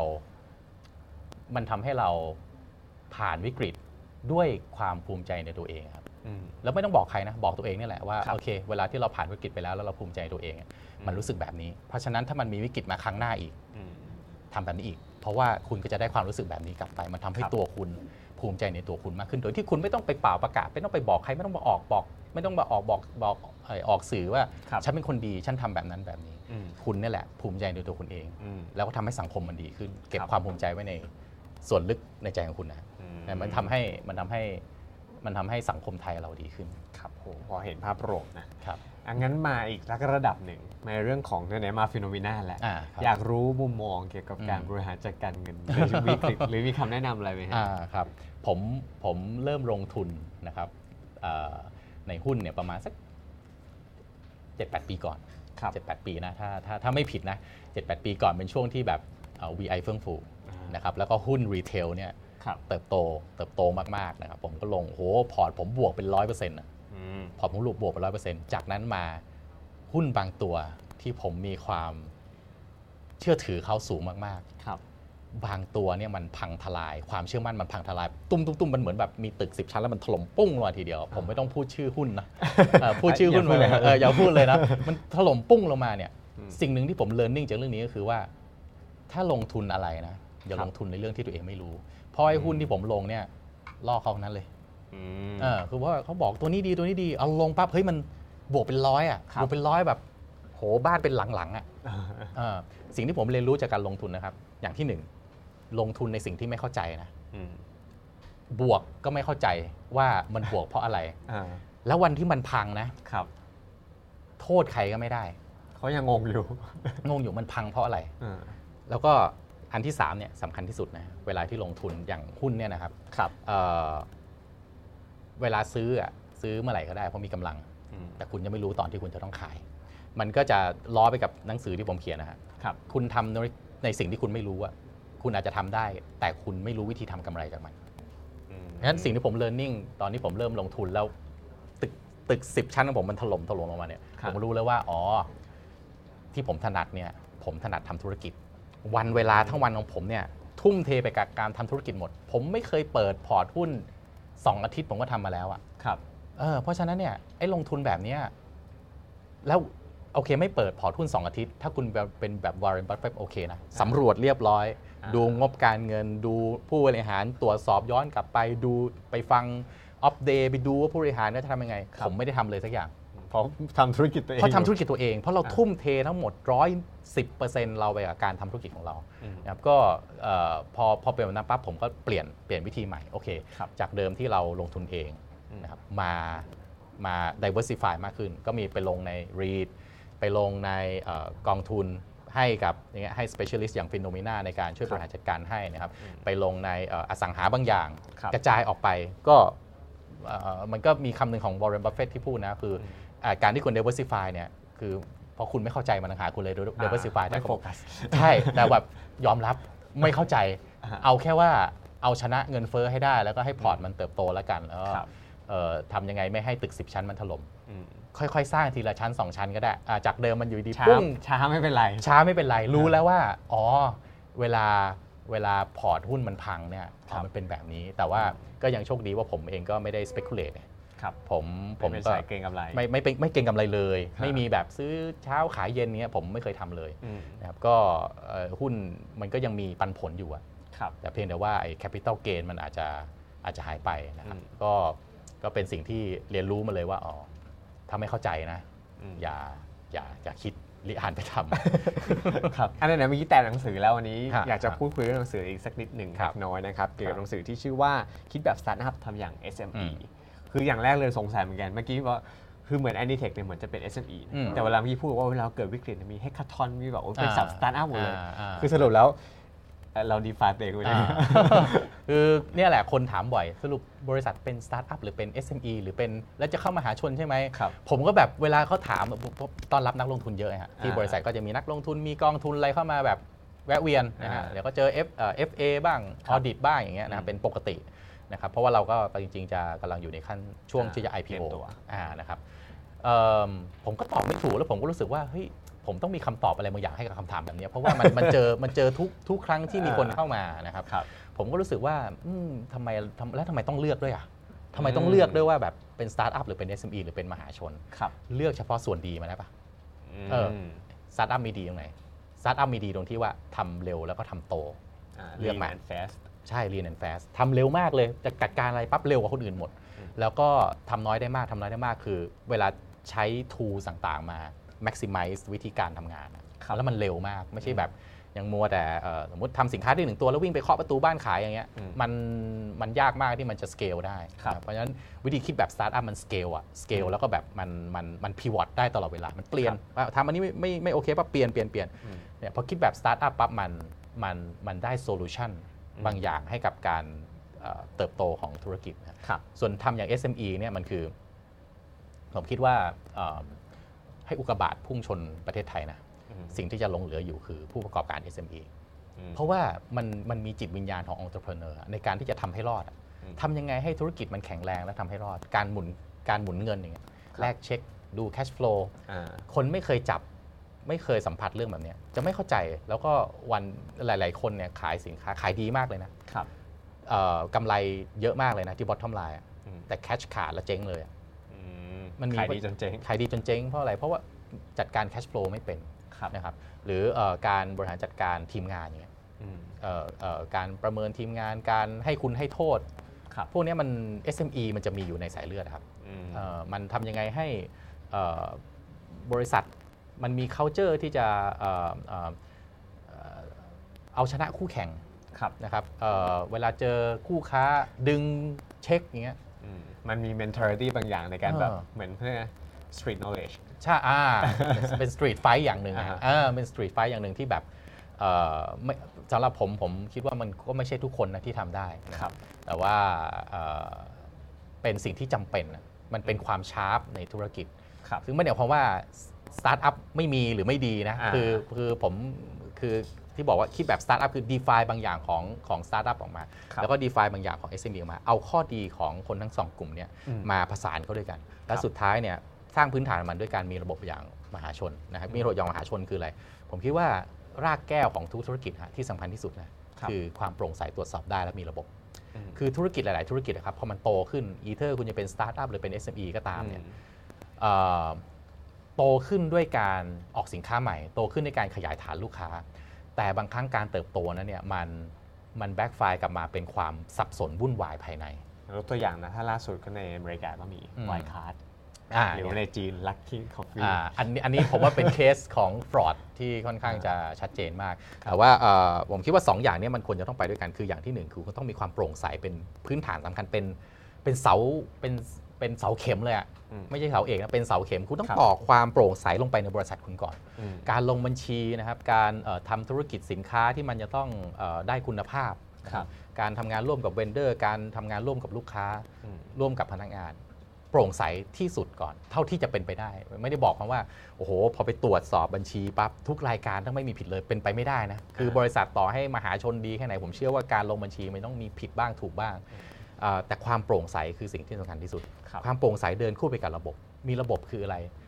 การที่เวลาที่คุณจะสเกลลูกค้าคุณขาย1รายเนาะครับณก็ออก PO หรืออะไรก็ตามลูกค้าส่ง PO มาให้คุณอืมวางบินนู่นนี่นั่นแต่ทำลูกค้า1รายกับทำลูกค้าร้อยรายเนี่ยอืมเราไม่มีระบบดิทำหนึ่งรายนะเจ้าของทำเองได้นะครับคุณลองทำร้อยรายแล้วเจ้าของทำเองดิปัญหามันจะเกิดที่ไหนนะ นอกจากปัญหาเกิดที่คุณแล้วสิ่งที่แย่สุดคือปัญหาไปเกิดที่ลูกค้าอืมเอ่อ ลูกค้าได้ของแล้ววางบิลไม่ถูกไปเก็บเงินเขาผิดเอ่อเขาจะมาเอ่อเคลมสินค้าหรือมาติดต่อแล้วเรื่องคุณภาพเรื่องอะไรปั่นป่วนไปหมดอืมปัญหาไม่ได้เกิดที่คุณอย่างเดียวนะคุณโยนคุณกำลังการไม่มีระบบของคุณ คุณกำลังโยนปัญหาเหล่านี้กลับไปที่ลูกค้าให้ลูกค้า suffer กับคุณอืมเอ่อแน่นอนมันทำให้บริษัทคุณไม่ยั่งยืนครับแต่คำถามคือแล้วลูกค้าผิดอะไรอะที่จะต้องมา suffer จากการไม่มีระบบต้องมารับผลกระทบอันนี้ด้วยถูกป่ะเออคุณจะไปต่อไม่ได้ก็เรื่องของคุณก็ลูกค้าก็ไปซื้อคนอื่นอืม แต่ณวันนั้นที่เขาดีลกับคุณแล้ว แล้วความไม่มีระบบของคุณ แล้วลูกค้าต้องเจอปัญหาเนี่ยมันไม่สมควรนะนะเพราะฉะนั้นการมีระบบอย่างมหาชนไม่ได้หมายความไม่ได้หมายความว่าคุณต้องมีคนเป็นร้อยคนครับมีเซิร์ฟเวอร์ใหญ่ ๆ มีเครื่องคอมมีเอ่อ system administrator นั่งดู อันนั้นมันคือไซส์อืมมันไม่ใช่เรื่อง system นะ สิ่งที่ผมกำลังพูด system ก็คือขั้นตอนที่มันชัดเจนนะอืมนะครับเอ่อเอ่อเดี๋ยวนี้ cloud เนี่ยมันเป็นเรื่องราคาถูกมากอะเซิร์ฟเวอร์เนี่ย ที่ออฟฟิศผมนะเซิร์ฟเวอร์ตัวเป็นล้านนะครับทุกวันนี้เซิร์ฟเวอร์อะหลักร้อยก็ได้นะอะไรไปก็เลยซื้อเออไปเป็น cloud ไปใช้ cloud ไงอืมเอ่อแล้วก็เรื่องของระบบบัญชีอย่างเงี้ยนะคครัรับบเรื่องระบบการตรวจสอบภายในอะไรพวกเนี้ยอืมมันไม่ได้ยากเลยอืมขอแค่คุณตั้งใจอะคุณอยากให้บริษัทคุณมีระบบ มีความโปร่งใสปะล่ะถ้าตั้งใจเนี่ยทุกอย่างมีหมดแล้วเลยอะครับให้คุณ shop อืมเอาระบบบัญชีแบบไหนอะอืมอยากจะมีตรวจสอบภายในไหมไปจ้าง ที่ปรึกษามาก็ได้ไม่ครักี่บบาทนะฮะเอ่อเอ่อพวกระบบ cyber security ของคุณนะครับคุณใช้แบบไหน การเก็บข้อมูลของคุณอยู่ตรงไหนอืมค่อยๆทำพวกนี้ไปไม่ได้หมายความว่าพอฟังผมปั๊บพรุ่งนี้ไปทำปั๊บพรุ่งนี้ได้เลยไม่ใช่นะ ระบบนี่ใช้เวลาอืมในการทำแต่ถ้าไม่เริ่มวันนี้อะเมื่อไหร่จะมีอืมผมเนี่ยเป็นผมเนี่ยเริ่มที่จะเอ่อแต่งตัวในการที่จะเข้าสู่กระบวนการ IPO เนี่ยนะครับผมเป็นงบแบบเอ่อเอ่อบัญชีเล่มใหญ่อะครับสี่ปีแล้วนะอืมทุกวันนี้ยังมีปัญหาเรื่องระบบอยู่เลยค่ะเออแล้วระบบเนี่ย ถ้าเคยฟังพี่หมูวรวุฒิอุ่นใจอ่าอ่า Office Mate Office Mate เนี่ยครับแกบอกแกยกระบบใหม่ทุก 3 ปีอืมอ่าแกยกระบบใหม่ทุก 3 ปี 3 ปี ตอนแรกผมฟังผมว่าแกเวอร์นะผมบอกอันนี้เรื่องจริง เพราะว่าอะไรธุรกิจที่มันเติบโตมันต้อง shift ตัวเองตลอดอ๋อพอ shift ตัวเองไอ้ระบบวันนั้นน่ะครับมันดีสำหรับวันนั้นนะอืมแต่มันดีไม่พอสำหรับวันนี้แล้วมาตรฐานมันสูงใช่เพราะฉะนั้นไอ้คำว่าระบบไม่ได้หมายความว่าทำวันเดียวแล้วทำครั้งเดียวแล้วจบนะครับทำเสร็จปั๊บไปแต่ละปีต้องมา revisit ตัวเองว่าอืมไอ้ระบบทุกวันเนี้ย work อยู่เปล่าครับตัด process อะไรออกได้บ้างไหมอืมนั้นคิดแบบสตาร์ทอัพทำอย่าง SME มีระบบแบบมหาชนเนี่ยไม่ใช่ one time นะอืมทำไปตลอด คุณคต้รัอบงคิดแบบสตาร์ทอัพตลอด pivot ธุรกิจไหม ตอนนี้มีสถานการณ์อะไรเปลี่ยน ความต้องการลูกค้าเปลี่ยนไหม คู่แข่งใหม่ๆเข้ามาไหม ภาพรวม macro เป็นยังไงอืมคุณต้องคิดแบบสตาร์ทอัพเฮ้ยเราจะ agile ได้ไหมโมเดลแบบไหนที่เหมาะกับเราครับทำอย่าง SME เฮ้ยตอนนี้การแข่งขันเป็นยังไงแบงค์อืม ให้กู้ไม่ให้กู้เอ่อเอ่อลูกค้ามีการดึงเช็ค พนักงานเอ่อต้องเปลี่ยนรูปแบบการทำงานไหม แล้วสุดท้ายไอ้การมีระบบแบบมหาชน ก็ต้องปรับระบบไปเรื่อยๆอยู่ตลอดเวลาครับไอ้ไอ้มันไอ้ไอ้สามเรื่องเนี้ยฮะมันเดินไปด้วยกันเสมอก็ก็เลยเป็นที่มาของไอ้ตัวหนังสือนั่นเองหนังสือเนี่ยแหละว่า ก็เลยเอ่อนอกจากเล่าเรื่องของผมเอง ซึ่งผมก็คิดว่าเออมันก็คงมีประโยชน์ในเชิงแบบให้ให้ให้คนทำธุรกิจจริง ๆเขาได้รู้ว่าเออโลกมันมันไม่ได้สวยนะอืม ทำธุรกิจเนี่ยกว่าจะไปถึงจุดที่แบบว่า อยากมีเงินมีรถอะไรพวกนี้เนี่ยครับโอ้โหอันกนั้นว่าเป็นจะช่ไปวงถึเก็งบเกี่ยวแล้วใช่ไหมใช่ กว่าจะไปถึงจุดนั้นได้ มันก็คงเหนื่อยมากๆอะยิ่งมาจากศูนย์แบบผมเนี่ยอืมก็ก็ยิ่งก็ยิ่งเหนื่อย แต่ไม่ได้เพราะว่าเป็นไปไม่ได้ เพราะว่าคนเบเบทั่วไปธรรมดาอย่างผมยังทำได้ ก็ทุกคนก็ทำได้เหมือนกันหมดแหละครับเพียงแต่ว่าไอ้กว่าจะไปถึงจุดนั้นได้เนี่ยอย่าไปลองผิดลองถูกใหม่เลยอืมไอ้ที่ผมทำผิดไปแล้วทำพลาดไปแล้วเนี่ยมาอ่านไปเลย แล้วก็เอา solution ไป ไม่ได้ไม่ต้องมาทำผิดพลาดแบบผมอะครับ คือถ้ามันมีใครสักคนที่มันได้ประโยชน์จากการอ่านหนังสือของผมไปนะผมครับ ผมก็ดีใจละแต่ว่าก็ทุกวันนี้ก็เป็น best seller อยู่ก็หวังว่าจะทุกคนจะได้ประโยชน์ ได้ครับ ก็เราไปหาอ่านดูอันนี้เป็นเราหยิบยกมาแค่ประเด็นสำคัญใช่ใช่งั้นมีคำถามหนึ่งก่อนที่เราจะอืม ทิ้งท้ายกันไปนะครับ อันนี้คำถามส่วนตัว อือฮึ คือหลังจากอ่านหนังสือเล่มนี้ เชื่อว่ามีคนสนคนที่สนใจอยากอืมจะมาเป็นมนุษย์เงินเดือนก็แล้วแต่อืมหรือว่ายังไม่เคยเป็นมนุษย์เงินเดือนมาก็ตามอืมอยากจะออกมาประกอบธุรกิจด้วยตัวเองอืมอืมอ่านหนังสือเล่มนี้ ยิ่งมีไฟเข้าไปอีกอืมช่วงนี้ timing แบบนี้อืมต้องเตรียมตัวยังไงหรือว่าอืมอย่าเลยอืมเอิ่มสำหรับผมอะครับทุกเอ่อทุกคนมันมีต้นทุนไม่เท่ากันครับ มันมี background ไม่เท่ากัน มันมีความถนัด และมันมีโอกาสในชีวิตไม่เท่ากันจริงอืมๆไม่ว่าเราจะพยายามมองว่าทุกทุกทุกคนเท่ากันแค่ไหนนะครับ แต่ในความเป็นจริง ก็มีบางคนที่เหมาะจะเป็นผู้ประกอบการอืมและบางคนเหมาะจะเป็นมืออาชีพ บางคนเหมาะจะเอ่อเอ่อเป็นนักสังคมสงเคราะห์อืมบางคนเหมาะที่จะช่วยเหลือสังคมครับนะครับ บางคนเหมาะที่จะแก้ปัญหาในวงกว้าง อย่างเช่นการเป็นนักการเมืองอืม ผมว่าอย่างที่หนึ่งเลยอะคุณต้องค้นหาตัวเองให้เจอก่อนครับการค้นหาตัวเองให้เจอบางทีไม่ใช่อยู่ที่การคิดเองเออเองนะ มันต้องไปคุยเฮ้ยเพชรอ่าคุณมองผมคิดว่าผมมีคนทำธุรมากิจนิดนึงใช่ เรียก empathy แหละ ก็คือครับพยายามไปดูว่าคนแบบเราเนี่ยอืมคนนี้มันคล้าย ๆ เราไหมครับแล้วถ้าเป็นเขาเขาทำอะไรได้บ้างอืมอะแล้วกลับมา reflect ตัวเองอืมถ้าเราเป็นแบบเขาเราก็น่าจะทำได้เหมือนกันไหมนะครับเอ่อ ไม่จำเป็นจะต้องลอกกัน แต่หาสิ่งที่เป็นตัวเราเองจริง ๆ ให้เจอก่อนว่าเราอะชอบอะไรผมเคยคุยกับอาจารย์อาร์มตั้งนิรันดร์ครับไม่รู้รู้จักไหมนะที่เอ่อที่เขีเขียยนนเรื่องเกี่ยวกับเรื่องจีจีน น ใช่ อาจารย์อาร์มตั้งนิรันดร์เนี่ยกับผมเนี่ยเรียกว่าเหมือนเป็นเอ่อเรียกว่าอะไรเอ่อเป็นเป็นเพื่อนกันเนาะครับ อาจารย์อาร์มเป็นอาจารย์ที่อยากทำธุรกิจ ส่วนผมเป็นนักธุรกิจที่อยากเป็นอาจารย์อะ เออเพอันราะว่าอันนี้คือความอยากใช่เพราะว่าบ้านผมคุณพ่อคุณแม่เรียกว่าตระกูลผมเป็นอาจารย์หมดเลยไงอ๋อผมไม่ได้เป็นอาจารย์ไงคือเรียกว่าเรียนไม่เก่งอะมันไม่ได้จบด็อกเตอร์อะไรมันก็ครับเป็นอาจารย์ได้ไงอืมส่วนอาจารย์อาร์มก็เอ้ยอยากทำธุรกิจอะไรเงี้ยครับก็มานั่งคุยกันก็แบบอาจารย์ผมก็บอกอาจารย์อาจารย์ต้องคิดดูให้ดีนะตัวเองอยากทำธุรกิจจริง ๆ หรือเปล่า หรือมันแค่เห็นคนอื่น แล้วก็รู้สึกว่าเอ้ยมันก็น่าลองทำเหมือนกันอืมเอ่อเพราะฉะนั้นอันเนี้ยผมว่าอยากให้เข้าใจตัวเองให้ได้ก่อนว่าครับเราอะเหมาะกับอะไรนะครับอืมอย่างที่สอง ไม่ผิดที่จะลองในช่วงเวลาแบบนี้อืมแต่เวลาลองอะครับเอ่อ think big ได้นะ แต่ act small ก่อนคือทำเล็กๆอะฮะทำเล็กๆ เพื่อ proof concept อืมว่า concept นี้มัน work ก่อน แล้วอย่าคิดเองเออเอง คิดเองเออเองคือมันต้องดีที่เราเก่งเรื่องเนี้ยอ่าแล้วเราก็เชื่อมั่นว่าไอ้สิ่งที่เราทำออกมาเนี้ยมันจะต้องคุณก็ต้องชอบเหมือนกัน คนนู้นก็ต้องชอบเหมือนกันเหมือนชอบทุกคนชอบเหมือนกันไปสั่งของโอ้โหล็อตใช่ใหญ่เลยขายไม่ได้ผมอ่าใช่ผมแต่งเพลงนะผมผมเอา มี passion ว่าผมผมมีอัลบั้มกับค่ายเพลงนะครับ ทุกคนฟังเพลงตัวเองมันจะฟังแล้วเพราะหมด เอ้ยเราก็ทำเต็มที่ดีใช่ แล้ว โน้ตถูก ถูกต้อง เพราะฉะนั้นมันต้องไปเอ่อเรียกว่าอะไรเขาเรียกทำ market validation ก่อนอืม นะครับ เอาไปอ่าลอง เฮ้ยครับสินค้าเนี้ยคิดว่าขายได้ไหมแล้วจะไปหาเพื่อนที่มันอวยเรานะ ยออะไร เออ มันอวยเราอย่างเดียวก็ไม่ได้ความเป็นจริงอีก อ่า คือทำ market validation มันก็มีสูตรของมันอยู่ว่าแบบคุณต้อง ไปในแนวกว้างแนวลึกแค่ไหนยังไงนะครับลองลองให้เล็กอะลองให้เล็กที่สุดเท่าที่เท่าที่จะเป็นไปได้ แล้วอย่าลองบนความคิดที่ว่าเดี๋ยวหานักลงทุนมาลงนะครับเพราะว่าพอมันมีมันมีแนวคิดแบบนี้ปั๊บเนี่ยมันจะทำให้เราไม่เค้นศักยภาพที่ดีที่สุดของเราออกมาอืมเพราะเรามีรีซอสเหลือเฟือเนี่ยอืมมีคนมาลงทุนให้ เจ๊งไปก็พี่ก็รับความเสี่ยงไปอ่าส่วนผมก็พยายามผมเต็มที่แล้วแบบผมจะบอกให้เลยนะว่าไอ้คำแบบเนี้ยมันไม่ใช่อืมถ้าคุณลองบนรีซอสของคุณเองอะ มันจะเค้นศักยภาพของคุณที่ดีที่สุดออกมาเพราะว่าเพราะว่าถ้าเจ็บมันเจ็บมันเจ็บจริงๆไงอืมเจ็บแบบ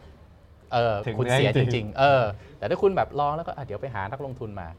คุณต้องทำ market validation ให้ดีครับเอ่อเทสสินค้าแล้วเทสสินค้าอีกทำ MVP ออกมาเลยก็ได้อืมนะครับ proof concept ได้เรียบร้อยแล้ว แล้วพร้อมที่จะ scale อะนั่นน่ะถึงไปหานักลงทุนครับนะครับและนักลงทุนเป็นกลไกที่ดีมากที่จะช่วย validate คุณว่าธุรกิจของคุณน่ะมันสมควรที่จะทำหรือเปล่าอืม นะครับเอ่อถ้าคิดเองเออเอง launch เองขายเองก็ได้นะอืมแต่เป็น learning ที่ดี เพราะเวลาที่คุณเจ็บคุณจะรู้แล้วว่า ฉันไม่ควรทำแบบนี้ครับนะครับเพราะฉะนั้นก็ในในช่วงเวลาแบบนี้ เวลาที่ทุกคนกลัวหมดอืมก็ไม่เลวอืมที่จะลองแต่ต้องมั่นใจว่าไอ้สิ่งที่เราลองเนี่ยไม่คิดเองเออเองครับสำคัญที่สุด อันหนึ่งคือเลยรู้จักตัวเองก่อนว่าจริงๆแล้วคนอย่างเราอืมจริตแบบเราอืมเหมาะเปล่าเหมาะเขาครับเป็นผู้ประกอบการ ผมไม่อยากให้ทุกคน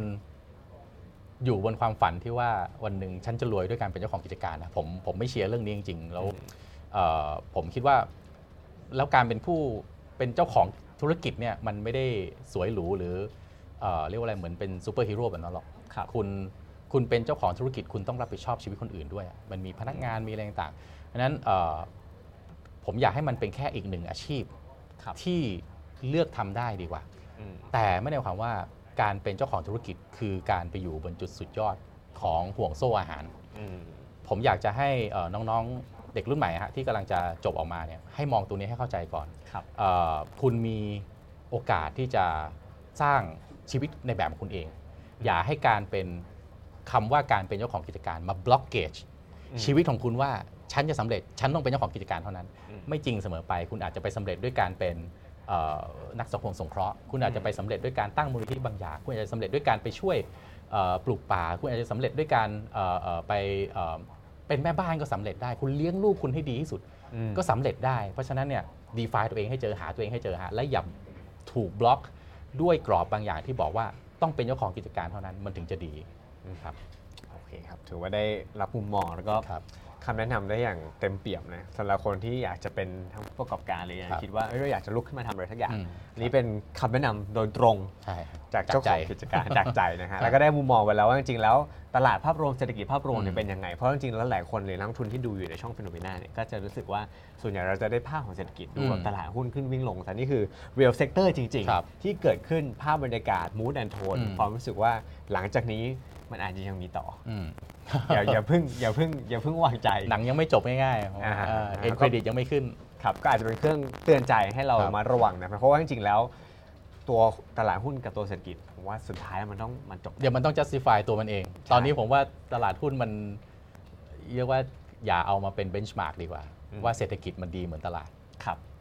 เพราะฉะนั้นควรจะเอาตัวเศรษฐกิจมากกว่าที่จะเป็นผมตัววัดจริงๆ ไม่ใช่ตลาดหุ้นเป็นวัดใช่ ผมคิดว่าไอ้ไอ้ตอนนี้เห็นประกาศ อะไรนะ GDP ออกมาลบครับ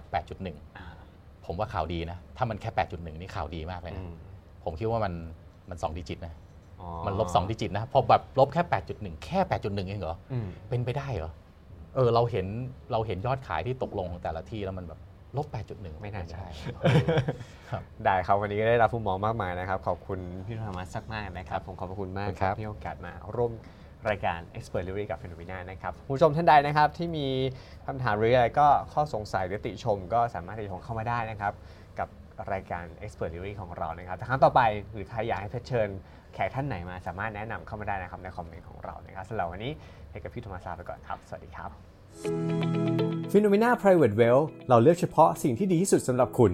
บริการแนะนำการลงทุนในกองทุนรวมแบบเน้นผลลัพธ์ ดูแลคุณโดยที่ปรึกษาการลงทุนส่วนตัว แจ้งเตือนคำแนะนำการลงทุนทุกวัน p h e n o m e n a Private Wealth เริ่มต้นที่เป้าหมาย วางแผนเพื่อผลลัพธ์สำหรับผู้ที่ลงทุนตั้งแต่ 3 ล้านบาทขึ้นไป สอบถามรายละเอียดเพิ่มเติมได้ที่ www.phenomena.com หรือโทร 02 026 5100ผู้ลงทุนควรศึกษาข้อมูลสำคัญของกองทุน โดยเฉพาะนโยบายกองทุนความเสี่ยงและผลการดำเนินงานของกองทุน โดยสามารถขอข้อมูลจากผู้แนะนำก่อนตัดสินใจลงทุน